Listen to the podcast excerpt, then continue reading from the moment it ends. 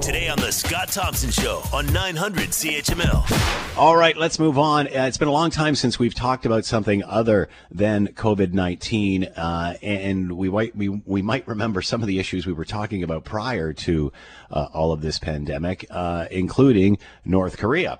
Uh, apparently, North Korea has bombed an inter-Korean liaison office. That's a place, uh, an office for both North and South Korea, right on the border. Uh, what is this all about? Is it grandstanding? Is it domestic politics? Let's bring in uh, bring in Elliot Tepper, Emeritus Professor of Political Science, Carleton University. Elliot, thank you for the time. I hope you're doing well. Hi, I'm Scott, and uh, nice to hear your voice and and uh, also your family. Yeah, they're here. And the dog. and everybody else. That's right. So it's been a while since we've heard anything brewing uh, between North and South Korea, and, and particularly uh, with Kim Jong Un. Why this latest? Uh, and was this a bombing or was this a demolition? Well, I think let's start at the very top with your comment, which is you've put your finger maybe on exactly why we have a current crisis. It has been a while since we've heard from them. Uh, this is a way, once again, to remind the world that they cannot be ignored. Kim Jong Un has has um, uh, a standard operating procedure, and we can go into some of the details on it. Uh, this particular action, and because this particular action is what's in the news. But if you stand back from it, what we have here is here we go again. Uh, this is North Korea's very distinctive way of saying, why don't you give us some aid?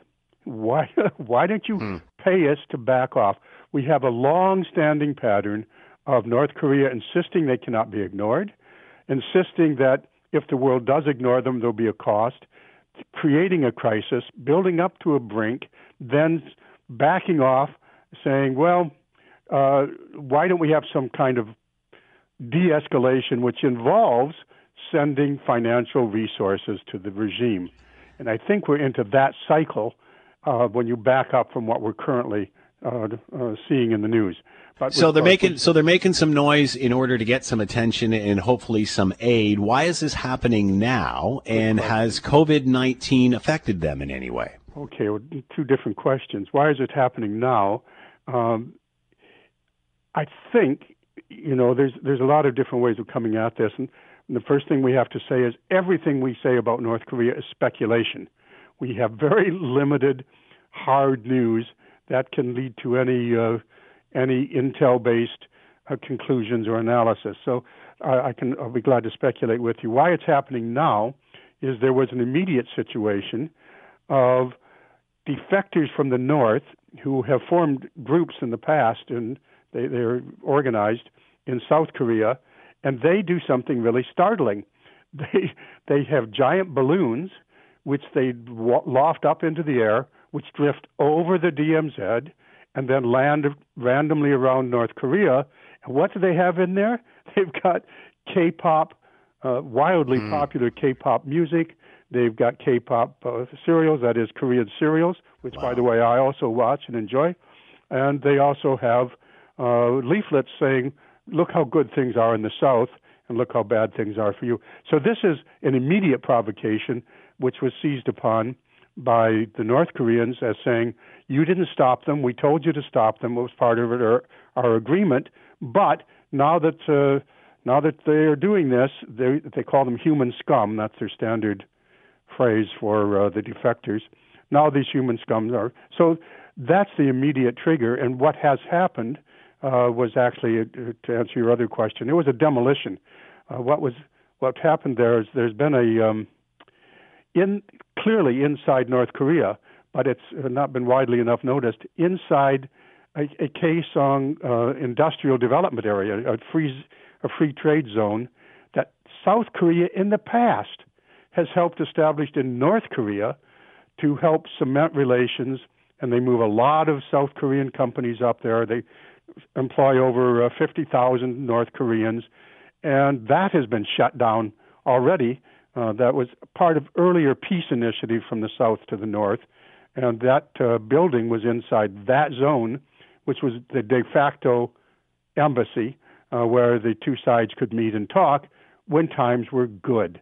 South Korea wants times to be good. North Korea literally just blew that up.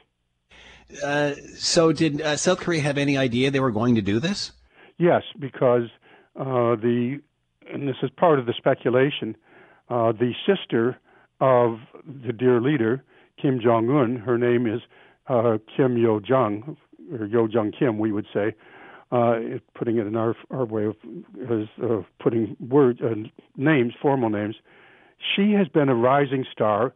She was the one who, and this is part of my message today, is what also got blown up was the off ramp uh, for tensions between North Korea and the U.S. and the West.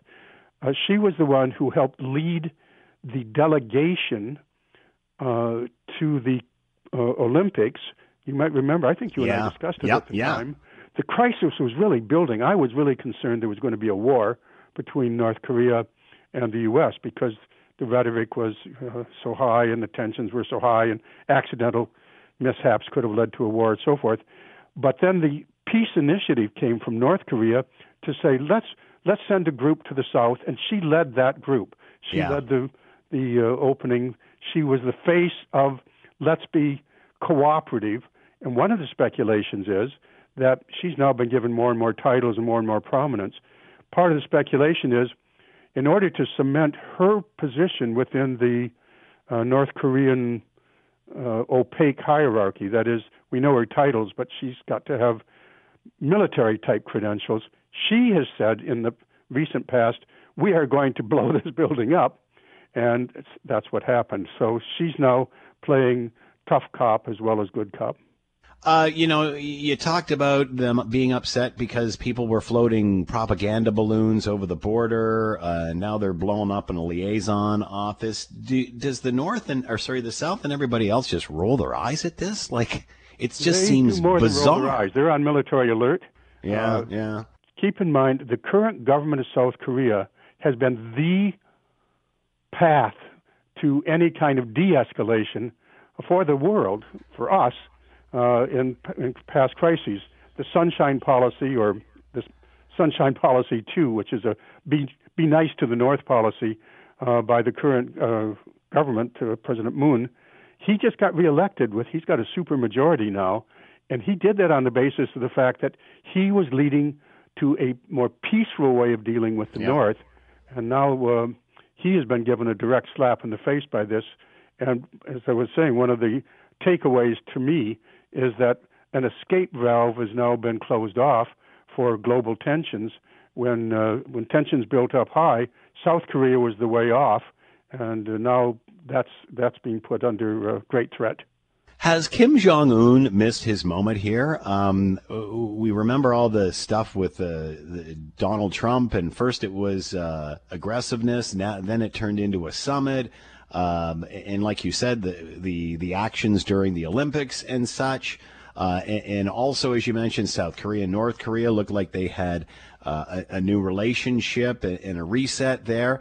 And all of that seems to have disappeared. I mean, has Kim Jong un missed the moment? Because what you're describing to me is whenever they need something, they just start blowing stuff up until they get people's attention and they give them something to settle them down. Yes, I was. That's that's a very short synopsis of their standing mm, yeah. operating procedure, and it's accurate enough. So, has he missed his moment? What he is missing is the sanctions relief that he was seeking by having that opening with Donald Trump. He went to, he, you know, this was an extraordinary two or th- two and a half summits that they had, mm. uh, and it looked as if really somehow we were into a whole new era. But from North Korea's view, uh, the what was missed was the opportunity to get sanctions relief and therefore a more thriving economy, therefore delivering more for the domestic audience, although that's uh, of less concern for him than others, but he still is a leader of a country that has to deliver something. So he did not get the financial rewards of the opening as he sees it, and this is a response. Uh, we were talking about COVID nineteen. Did it affect North Korea at all? How how could it yes. if nobody gets to come or go? Uh, this is um, um, opens up a subject for me, which I think. Thank you for asking. What this does is show a few things. One is, remember, we not uh, long ago thought that maybe Kim Jong Un was sick, right, and maybe dying, and who knows what it was. It turns out he was just hunkering down in a in a resort, so he didn't get COVID 19. Hmm. And he has said so far there are zero cases, zero cases they've announced, and they indeed have taken great steps. They actually closed their border with China, which is a big deal because China at that point was raging with uh, COVID 19. But what hasn't been talked about at all is that, and, and this is something, again, I'm, I'm pleased to get a chance to talk about, is South, North Korea really has a vast network of, of gulag, you know, of prisoners, uh, maybe up mm-hmm. to half a million more or more of their own citizens out of 25 million are in some kind of prison camp. And those are terrible, filthy, crowded, starving places. Now, the advantage of them is, uh, from COVID 19 view, is they're totally isolated. But if COVID 19 gets into those prisons, into their gulag, then there's going to be a humanitarian catastrophe which the world may not even hear about. But at the moment, what we can see on the surface is that uh, drastic steps were taken and that COVID 19 is not so far being uh, uh, spread around uh, the North Korean uh, cities and countryside. But of course, we don't know because it's, it's a, the whole country is sealed off. Uh, what about Donald Trump's response to all of this? This would be a good distraction for him right about now, wouldn't it? Well, he's got other things on his plate right now. Uh, uh, we don't know. I'm sure Pompeo will make some strong statements, and and uh, I don't see this as a. There's always a possibility of two things. One is that Donald Trump will see this as an option to renew his his peace offensive and go to the you know, this is a far-fetched plan, but he could, to answer your question, say let's let's resume our summits. Uh, but of course, those went nowhere because Donald Trump said you have to denuclearize, and Kim Jong Un is never going to denuclearize. He's never going to give up his ace in the hole, and that's where the impasse uh, uh, led to the breakdown of the talks. The other possibility is that we could ramp up another foreign menace for Donald Trump to distract attention. That is, let's let's not just focus on China. Let's okay now North Korea will have to build up tensions. I don't know if that's going to happen, but uh, since the word China has now been introduced, I think we should probably focus on that because China, of course, is the key to everything in regard to North Korea. They are the only life support that China and Russia has a bit of help in there, but but by and large, China is the sustaining force for the North Korean regime as a regime, and they so far have said we will not let that regime collapse uh, we are going to sustain that regime. Uh, they like a buffer state there. They like the neighbors uneasy, but they've never really liked this young man, and they don't really like having a nuclear power on their borders. That's you know an unstable border. China now has a situation where North Korea is once again creating an international crisis. The next step for them may well be North Korea moving troops into the DMZ, and that would be a big escalation. And that would force China to now have a situation on their borders of North Korea suddenly coming uh, alive as a as a new threat, a new area they have to look at. Hong Kong, you and I have talked about, but also uh, the South China Seas, where they're uh, patrolling and aggressively. But also, there's now been a major incident on the China-India border. Uh, an, yes, what can you tell us border. about? I, I, have that written down. What can you tell us about that? Well, unfortunately too much to cover right now. What yeah. we because this is my this is you know I, am an Asian studies guy. So in 1962, China rolled troops into what India thought un, was was its territory after India did some aggressive probing on what they thought they were uh, their borders. They were taking control of their borders after colonialism, and China said no, this is our territory. They rolled in troops. They ignominiously defeated the Indian army in this area. This is Ladakh, where this where this current situation is. Earlier, there was not long ago there, in another area around Sikkim and the Doklam Peninsula. They've also had standoffs. So there's been long-standing disputes between India and China, going back a very long way, and the two sides have basically agreed we are going to contest, but we're not going to fight. That is, we're not going to lead to a military confrontation. So they send unarmed troops uh, and then they sometimes throw rocks at each other and they actually bump into each other physically. But in this case, a, a firefight has broken out, and I just saw the number now has gone up. 20 Indian troops have been killed in what India declares to be un- unambiguously their territory. So China is now further militarily escalating its border dispute with India at, its, at the same time that North Korea has suddenly come back alive as an international dispute with uh, grave military implications.